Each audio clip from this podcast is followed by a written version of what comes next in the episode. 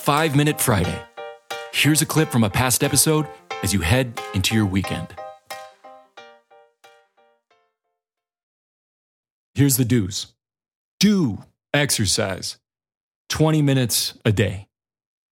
Exercise is one of the biggest blind spots that I see people having with sleep. One of the things I practice in my own life is if I'm laying in bed at the end of the night and I can't fall asleep, I'll ask myself the question Do I deserve to be tired? Now, oftentimes, I deserve to have a tired mind. Unfortunately, that's not how the mind works.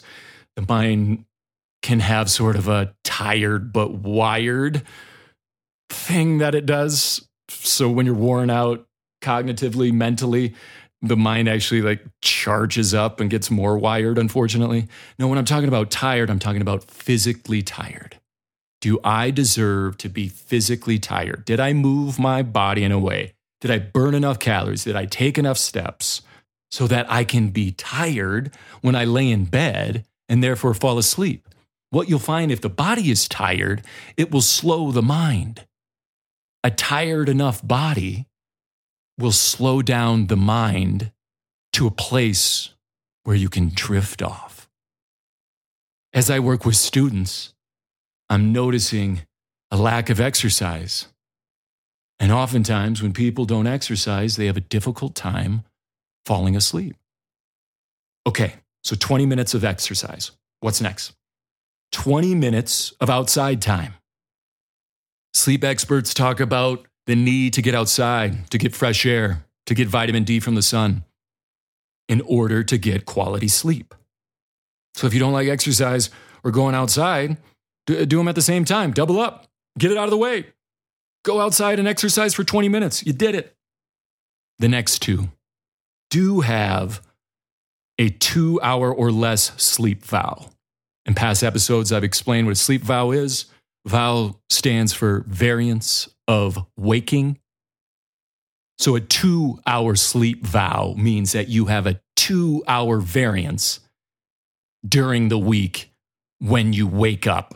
Wake up at your latest, wake up at your earliest. You want those times to be close within two hours of one another, ideally under an hour, ideally the same time with our young people, I'm usually working to get them close and under that two hour variance in the times that they wake.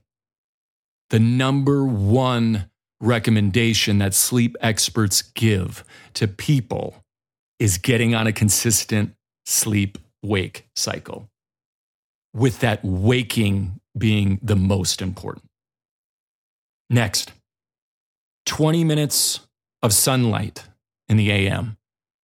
Now, you might not be able to get out there for 20 minutes first thing, but I encourage people to get their clock started, their body clock, their circadian rhythm started. Get a blast of sunlight.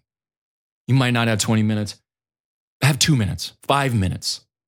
This will help start the day, start the body. And if you start the body earlier, you're way more likely to get tired earlier in the evening and be able to fall asleep.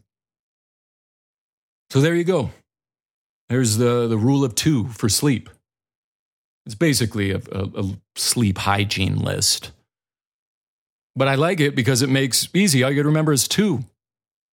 And if your child implements some, most, or all of those recommendations, they're so much more likely to be able to fall asleep, stay asleep, and wake up at a decent hour.